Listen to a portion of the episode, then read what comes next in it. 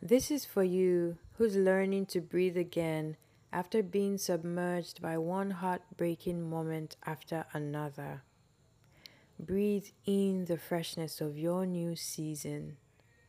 No need to look over your shoulders, no need to hold your breath for doubt or fear. The Lord says, Do not cling to the events of the past or dwell on what happened long ago. Watch for the new thing I am going to do. It is happening already. You can see it now. I will make a road through the wilderness and give you streams of water there. Isaiah 43 18 to 19, Good News Translation.